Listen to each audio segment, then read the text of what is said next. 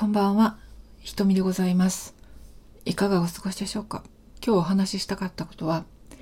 開発コンサルタントの仕事で出会った出来事のことです。開発コンサルタントって馴染みのない方もいらっしゃるかもしれませんけれども、国際協力の仕事ですね。で主に政府系の、えー途上国に対する支援プロジェクトの実施をするとか調査をしたり準備をしたりするっていうようなえ実動を行うのが開発コンサルタントなんです。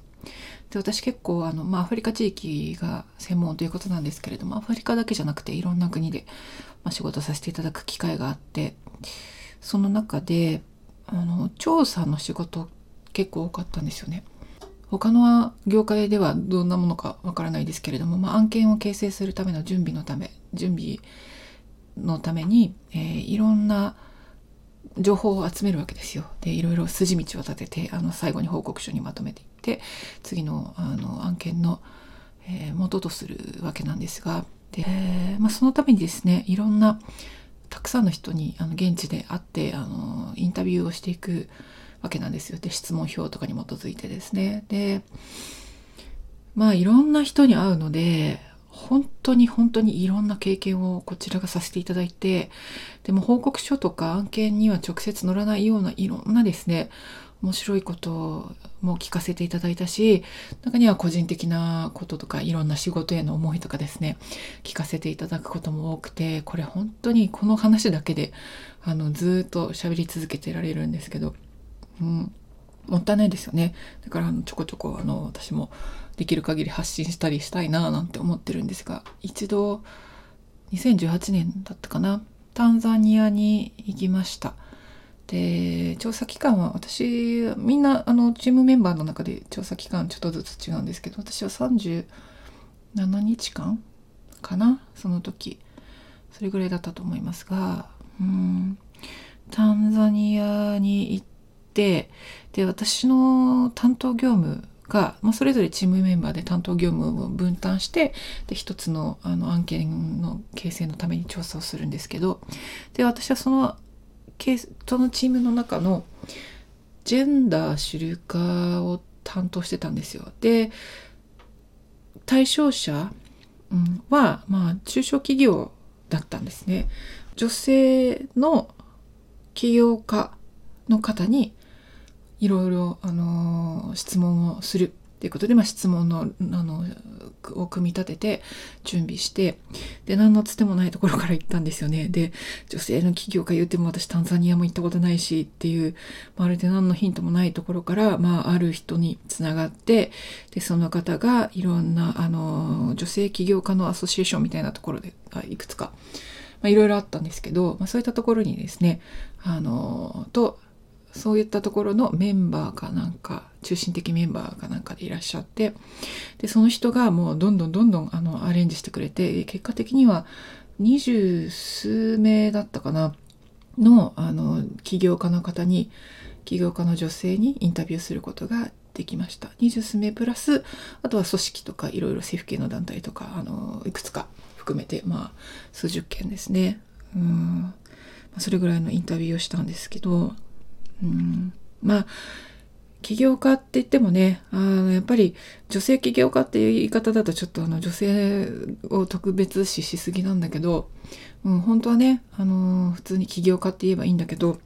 ただやっぱりあの起業家っていうことで例えば起業家支援スキームを募集したりとかしちゃうとどうしても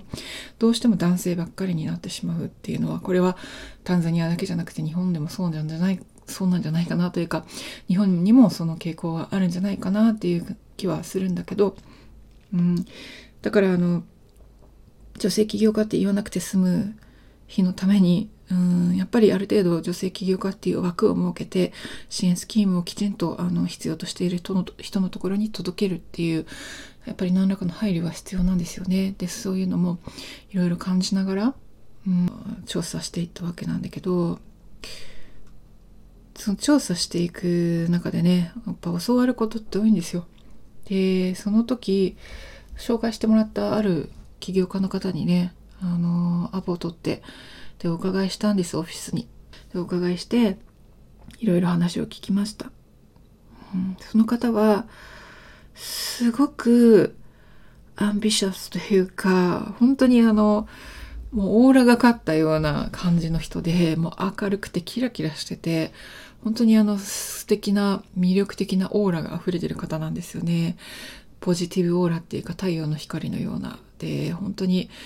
素敵な女性だったんですけど。で彼女はもともとあの法律事務所かなんかに勤めてらっしゃったんですよね。大学を卒業して。まあでも大学を卒業してオフィスワーカーになったあの固い仕事にっていうかお仕事について働いてるっていうのは結構恵まれてるよねみたいなことは自分でも、うん、おっしゃってましたけど、うん、でもそのような中でもあのその恵まれたポジションに安住しないで自分が本当にやりたかったことをやるんだと思い描いていろいろいろいろ準備をしてで起業されたと。でその起業っていうのがファッション系の仕事なんですね特にウェディングのプロデュースとかウェディングドレスとかあとはあのビューティー系サロンとか、まあ、そういったものを併設したようなこうトータルプロデュースサロンみたいなあのそういうことをやってらっしゃるんですけどで本当にですねまあ今いろんなあのおはりこさんとかいろんなスタッフの方を雇ってあのそれなりの規模で頑張っていらっしゃるんですけどでその方にいろいろね起業の話を聞きました。でもそんな中でなんか彼女の素晴らしさっていうのかな。なんかどんどんどんどんこう押されていって私ものあの飲まれていってしまってというかもうなんか気が付いたらすっかり自分の人生相談をしてましてこれあの まあインタビューなんでね本当はあのインタビューをきちんとしなきゃいけないんですけどあのそれよりもなんか自分の人生の話いろいろあの仕事の中で悩むこととかあとはあの私お勤め仕事以外にもあのお伝えしている通りいろいろいろいろ活動していて当時ベリーダンサーであの大きなあのステージをねプロデュースする直前だったので本当にあのテンパってたっていうか、うん、でお店もオンラインショップをやっているのでやっていたので、うん、かなりいっぱいいっぱいで死にそうな状態だったんですよね。でそんな中あの彼女が私の抱えているストレスを見抜いてというかでこう言ってくれたんですよ。あの成功の秘密を教えてあげるねって。うん。それは自分が成功している姿を思い描くこと。思い描くっていうのは本当にものすごく具体的に例えばこのイベントで成功したいって具体的に思うんだったらじゃあそのステージはどんななのかその部屋の空気はどんななのかもう匂いまではどんななのかどんな人たちがいるのかっていうのを全部ビジュアライズ頭の中でしていくっていうすごくディテールまで成功のイメージを持つっていうねそれが成功の秘訣、うん、だっていうことなんですよね。それが一つ目ね教えてくださったことそしてもう一つは夢を叶えるっていうこと。夢を叶えるために私はどうしてきたかと。で彼女はねあの勤めをして頑張っていた時からあの夢を叶えるために独立してでこれからあの新しくスクールを開きたいとかねいろいろおっしゃってたんですけど今どうなってるか分かんないけど、うん、その大きな夢を叶えるためにどうしたのかと。それはねビジョンボードを作ってたんですと。ビジョンボードってちょっと有名なので私当時はよく分かってなかったんですけどあのどうも有名みたいであの知ってる方も多いかもしれませんけれども知らない方のためにちょっと説明すると、まあ、自分のイメージ叶えたいイメージってありますよね例えばこんなお家に暮らしたいこんな仕事がしたいこんなところを旅したいとかですねなんかそういう自分が叶えたいイメージをあの一つのもの文字通りのボードにあのコラージュみたいにこう作っていくわけですよ。雑誌の切り抜きでもなんかネットからプリントアウトしても何でも何でもいいんですけどでこういう家に住みたいとかこういう仕事したいっていうなんかいろんな自分の夢を本当に具体的な夢っていうのをパーッとビジョンボードに貼り付けると。うん、でそれを朝起きたら一番に目にするところに置いておくんだと。で毎朝パッてそれを見ると。うん、これが夢を叶える秘訣のもう一つの秘密だよというふうにおっしゃったんですね。であま、ちょっとねビジョンボードやりたいなって思ってでも私ビジョンがあのいっぱいありすぎてあのどうしたらいいか分かんなくていまだにあの何年も経ってるけどビジョンボードって作ってないんですけど、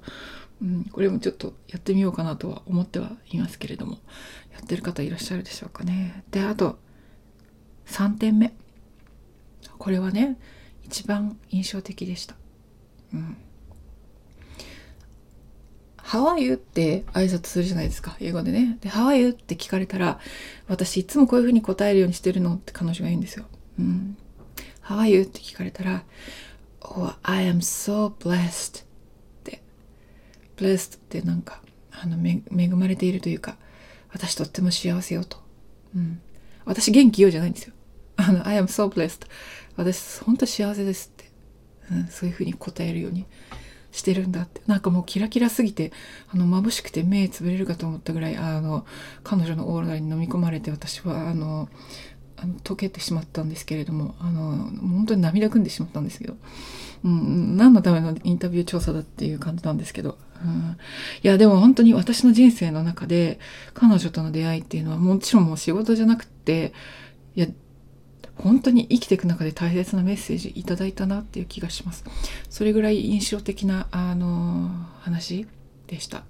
だから私の悩みもいっぱい聞いてもらって、うん、おいおいって感じなんですけど、あの、そんなこともあったりするわけです。人と人があって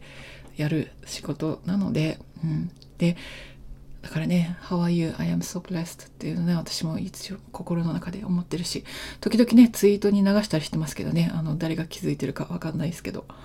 うん、I am so blessed。自分はいろんな人の話聞くのはやっぱりすごく好きなんですよね。そうやってろんな大切なものをいただいたっていうんですかね。だから調査の仕事は本当あの仕事は仕事として報告書にまとめるんだけどその女性起業家のね企業環境についてちょっと特定テーマがあったので、まあ、それについてあの論をまとめたんですけどその一方でもっとたくさんのたくさんの個人的に自分の糧としてその、まあ、自分のために自分の人生の中で本当に大切にしていきたいいろんな経験をさせていただいたように思います。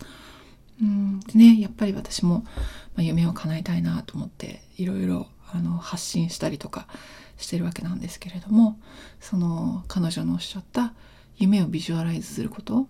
それから「I am so blessed」と毎日私本当に恵まれているわって思うこと、うん、それがもしかしたら誰かの心に届いたらいいなと思って私もこうやって話をさせていただきました。では雨雲ラジオ、えー、今日のところはこの辺にしたいと思います。最後まで聞いてくださり本当にありがとうございます。ごきげんよう。